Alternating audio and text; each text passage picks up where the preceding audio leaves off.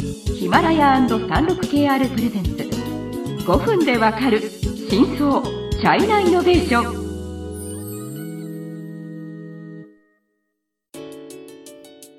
皆さんこんにちは。36KR ジャパンの委員です。はい、日本経済新聞の山田です。はい今回はえっ、と変貌する中国自動車産業の最終回です、はい。うん最終回ですので、まあ、はい。いつもやっぱり日本企業はどう動くか、動くかっていうような話になりますが、はい、うーんまあそうですね、まあ、中国はいっぱい新興プレイヤーが出ていますが、うん。まあ、日本ではあんまり聞かないじゃないですか。この日本の会社に新プレイヤーが出ないっ出ないってていうような、そうですね。はい、やっぱりそのトヨタとかまあ日産が。握ってるという感じですね。ただまあでも日本でも今ケースケースで言ってるんじゃないですか具体的になんかどういうような動きをうん。されてるんですかね？というか、うん、まさしく 36KR さんの報道の中に、トヨタが BYD と EV の合ま弁とか。あそのトヨタの話になりますと、うん中国ではやっぱり一番活発的に動いてる、まあ、日系まあ企業ですね。はそうですはいね。はい。えっ、と、まあ、うん、BYD、ビヤーディと共同開発の EV をせ生産するとか、うんあの、まあ、新しい合弁会、えー合弁会社を作ったんですね、天津のところに。うんうんうんうんはい。で、あとは、例えば自動運転のそういう企業に出資するとか、うん結構金額が大きいんですよね。うんその3億ドルとか、うんあと、まあ、DD の自動運転き、えー事業にも、うん、まあ、3億ドルとかはい。出資したりしてて、はいはい。あと、まあ、自動運転の、まうん。あ、例えば高精度地図の会社に投資したり、はいはいはい 全般的にまあ、だからトヨ。タがまあはい。やっているのと、うん。あと、まあ、ホンダも、例えば、なんだ、えっと、え、えっと、バイドゥの、えっと、アポロっていう自動運転の計画の中に名前を連ねていたり、はい。あ、あとなんかセンスタイムとか。ああ、とそう、センスタイトうんとも組んでますよね、はい自動運転でね。であとは、えっと、そそもそも自動車会社じゃないけど、うん。DD にはソフトバンクが投資しているから、あ、そうです。あすいません。さっき私はトヨタで言いました。あの、ソフトバンクですね。ソフトバンクははいはいはい DD の自動運転事業に。はい。うんうんうんはい。ということで、その中国の新しい自動車産業の、いや、つまり日本国内で何かやってるっていうのはあんま見えないけど、うん。中国のことについてはなんとなくいろいろ出資をしたり、うん合弁作ったりっていうことをやっているっていうのははい間違いないと思います、ねあの、スタートアップ企業との、まあ、やっぱり 36KR はこう接触が多いんじゃないですか。うん実は、今、この自動運転の会社とか、EV の会社とか、はいはい。逆に日本の自動車メーカーと提携したいというか、一緒にやりたいんですよ。はいはいはい。もちろんその実用のその芯が多ければ多いほど、うん。あの、まあその開発する側にとっていいいい話ですので特にこの、えっ、と、伝統自動車の強いそういう日本メー。カーと提携できたらすごいというような感じで、割とみんな日本に来て、それは話をする。36KR さんのルートで、えー中国のスタートアップが日本の提携先を探しに来てるっていう意味です。その、まあ、そこまでは、うん、まあ、うちのルートというよりは、一応こう、えっ、と、取材とかはいっぱいするんじゃないですか。あーなるほど。はい。そういうような情報がいっぱい入ったっていうことです。はい。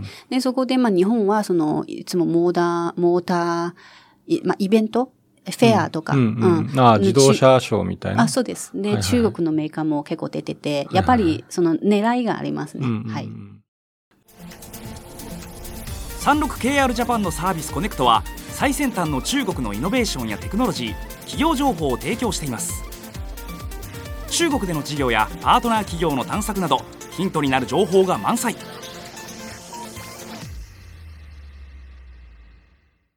で、えっと、まあ、つまり、当たり前ですけど、このシリーズの一番最初言ったように、まず世界最大の市場である。で、世界最大の市場が変化しようとしているので、当たり前ですけど、日本企業としても、日本の自動車メーカーとしても何かやんなきゃいけないっていうことはもう当然考えていろいろ手を打っているんだと思います。で、その、まあ、それはそれでそうなんですけど、私思うのは、うんその、自動運転っていうのを考えるときに、その中国の中でもいろんな会社がボコボコボコボコスタートアップが出てきてやってるわけですよ。はい。で、その中の一個の会社に私、深センの会社に行ったことがあります。で、まあ、まあ、はっきり言うと、自動運転のスタートアップって、はあ、またか、みたいな感じは正直あるわけですよ。うんうん。もう流行りみたいなもんだから。うんで、まあ実はその会社に行きたいっていうことで紹介してもらったんじゃなくて、なんかどっかいいとこないですかみたいな感じであるとこに紹介してもらって行ったんですけど、で、彼らが作ってるのは、まあ、あの、まあ、えっと、自動運転の車うん。で、ものすごくね、簡単な車なんですよ。はい。あ、その、遠駆用、遠駆用っていうか、その短距離用のもそう、のとか。例えば日本人の感覚で言えばわかるのは、ゴルフ場のカートみたいなもあの。あ、はいはい。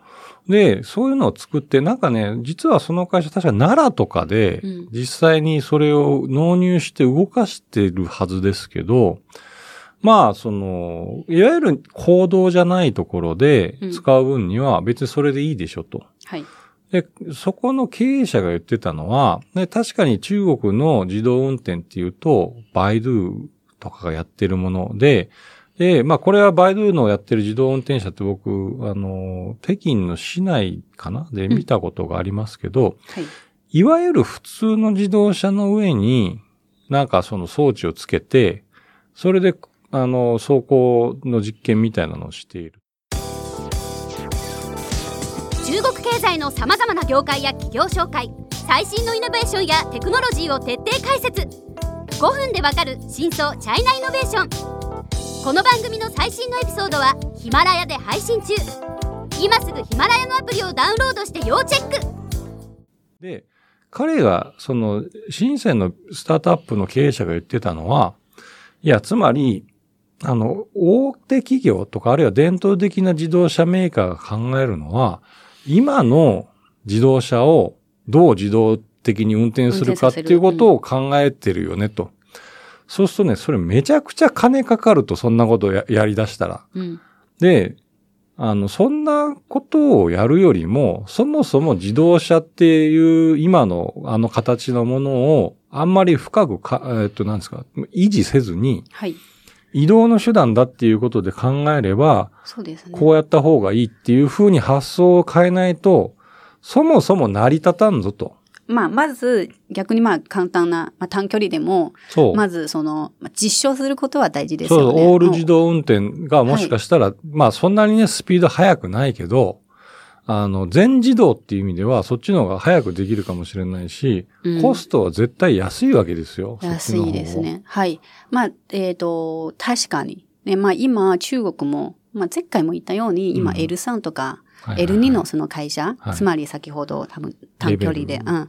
あの、そこまで高度なその自動運転ではないそういう会社は実はいっぱい出てて、うんうんうんえっ、と、まあ、まあ、車というよりはロボットとも言えるんですよ。まあまあ移動ロボットみたいな。ででもそれは実はもう実用化が進んでるっていうところですよね。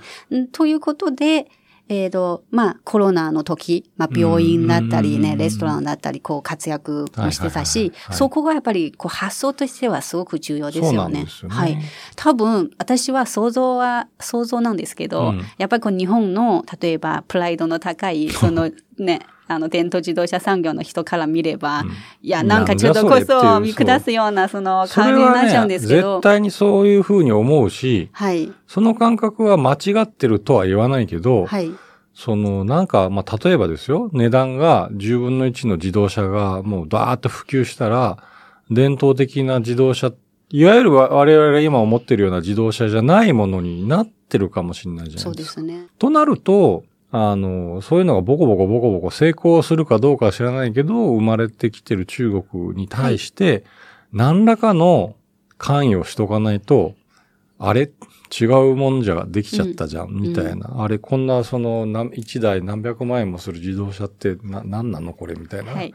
時代になるかもしれないので、はい。そこは注意しといた方がいいんじゃないかと。そうですね。はい。で、まあ、L4 は今、まあ、そのもちろん実現するまでには、まだ、まだそこまで実は、まあ、できているところが、まあ、なくで、うん。まあ、逆に、じゃあ、Google とかも10年前から自動運転のそういうことをやってて、未だにまだね、やっぱりその、まあこのぐらいのやっぱり難しい、難しい話、ことだというのを、まずご理解いただいた上で、うん。でもまあ、中国は今、うん、ロボタクシーとか、はいはいはい。あの、多分ニュースもご覧になったかと思いますが、今割と、えっ、と、例えばオートオークスとか、うん B ライドとか、そういう新興、えっ、と、のメーカーが、はいはい。まあ、うん、上海とか、あのね、講習とか、でもロボ、ロボタクシーの、えっ、と、テスト運用も実は始めているんですね。なんかまあ、こう考えると、やっぱり着実に進んでるとも言えますね。うん。高いレベルの自動運転でも。